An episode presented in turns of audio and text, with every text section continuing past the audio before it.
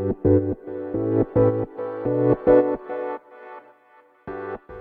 はようございます。なつきです。今日はリブランディングをテーマにねお話ししていこうと思います。先日ですねヤフーニュースの記事に出ていたのでちょっと気になった内容がありまして何かというとサマンサ・タバサが崖っぷちだというね記事だったんですよ。で確かに最近見ないなーなんて思いながらねその記事をまあ読んでたんですけど8期連続の赤字とあと12月のねボーナスが支給されないでいよいよかみたいな記事になってたんですね。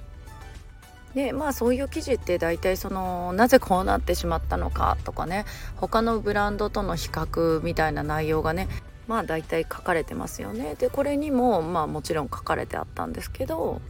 でなんかどちらかというと若い子に人気の若い子が買い求めやすいような価格うん高くても5万円ぐらい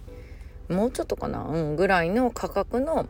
まあ、ブランドっていうことで結構可愛いあの若い女の子に似合うかなっていう感じの可愛らしいバッグでねうん。でまあなぜそれがそれだけね人気だったバッグとかまあアパレルとかねそういろいろこう展開していったんだけどもまあそれがねなぜこうねえーと売り上げが下がっていったのかっていうとまあやっぱりなんかその大衆化しすぎたっていうことが書いてあったんですね。うんだからなんかこう求求めやすい価格。なんだけど大衆化しすぎると価値も落ちていくというね。ああそうだよなーなんてね。でもそう考えるとなかなか難しいなーなんて思いながらね。っていうのとやっぱりもう一つはそのトレンドですよね。今の時代に合ってない、うん、っていう感じ。例えば私もその記事読みながら懐かしいななんて思ってたのがサマンサタバさんの、えーと、モデルされてたのが、えーと、エビちゃんっていう海老原ゆりちゃんだったっけ？そうそう。エビちゃんってわ懐かしいと思ってめっちゃ可愛かったしめっちゃ人気のモデルさんで。うんそれもあってなんか一気にわーって売れたんですよね。でもほらまあ当然のことながらそのモデルさんでも芸能人音楽でも流行りってどんどん変わっていくじゃないですか。うん、でまあそういう中でそのブランドがね変わっていかない。まあハイブランドもはねあのずっとあるけども、まあ、ハイブランドはまた別としてね。そうそう。まあそれでもやっぱりその時に合わせたねトレンドに合わせた限定みたいなものも出しますもんね。そう。でもやっぱりそういったえっ、ー、と大衆がね買い求めやすいものっていうとやっぱりトレンドに左右されるのはまあ当然ですよね。そう。でもう一個例に出されてたのが、一応えっ、ー、と倒産なのかな？全店あの閉鎖された、えーと、アパレルブランドが例に出されていてでまあそこはねえ、ー、とどっか別の企業の参加に入って、まあ、またあのまあでも全然そのもともとあった若い女の子向けのアパレルとは違うような感じでまあえーと、立て直してっていう感じになっているらしいんですけどそうやはり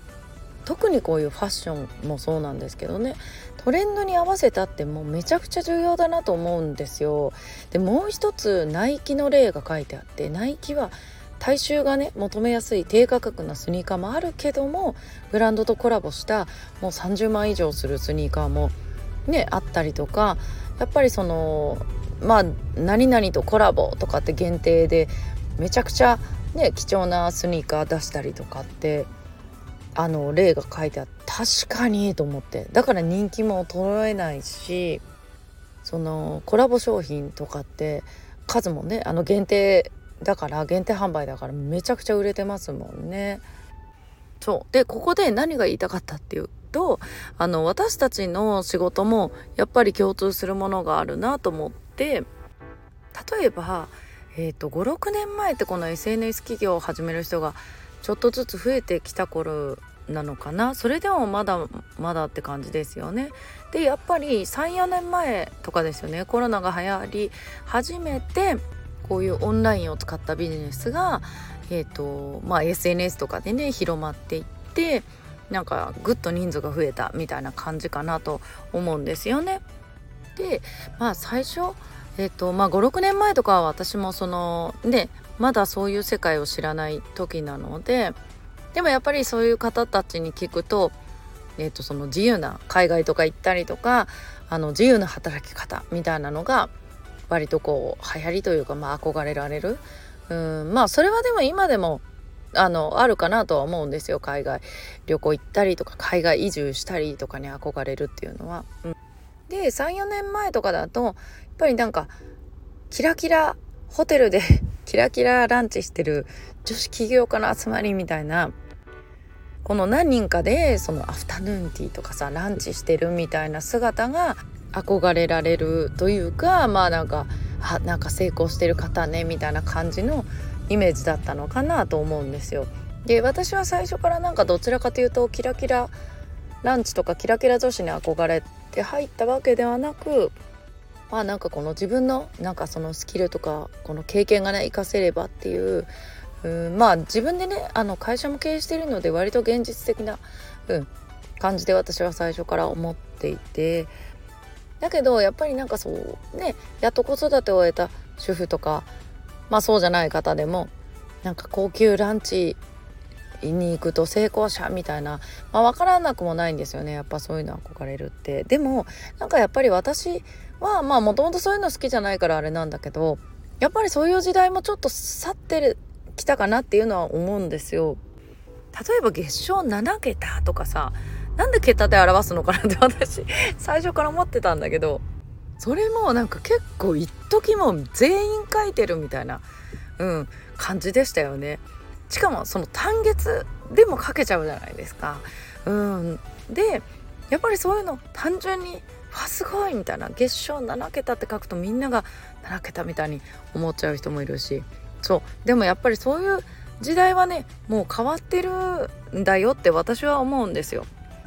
で私はやっぱりその師匠がそういう方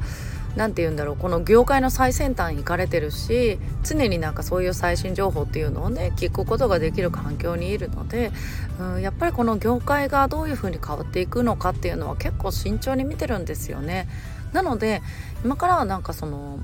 まあ、スピリチュアルとかもね結構2023年結構伸びるって言われてて結構スピンの方は売れたなとか周りでもすごい増えたなとか思うんですけどでもあの来年とかでもなんか今はなんかそういうまあスピンならスピでもいいんですけどどちらかというとなんかこうふわふわして現実味がないものよりかは、えーと、占いでも何でもその、えーと、ちゃんとエビデンスがあるものとか説得力があるものの方が売れるようになってきていると確実にね思いますね。だからえっ、ー、となんかキラキラ女子だから成功者みたいなパッと見でなんかそういう風にそれだけで売れる時代は終わってて本当になんかビジネスの基礎をしっかりやってきた人、うん、コツコツと土台を作ってきた本当に地に足がついたねビジネスをしている人人が、えーとこれからはね生き残るんじゃないのかなっていうのはすごく思いますね。でそれに気づかずやっぱり今までとね同じような投稿内容だとかうん発信だとかね活動もそうですけどそうなるとどうしてもね飽きられちゃうというか低迷しちゃうんじゃないのかなっていうのは、うん、やっぱり思いますねだから何ねどの業界問わずやっぱりそのトレンドに乗っていくとかね、うん、やっぱり自分のね、ブランドを見直すリブランディングしていくっていうのはやっぱり、うん、すごく重要なことだなっていうのをまた改めてねあの感じました。はいということで今日少し長めになっちゃったけど皆さん今日も素敵な一日をお過ごしください。またお会いしましょう。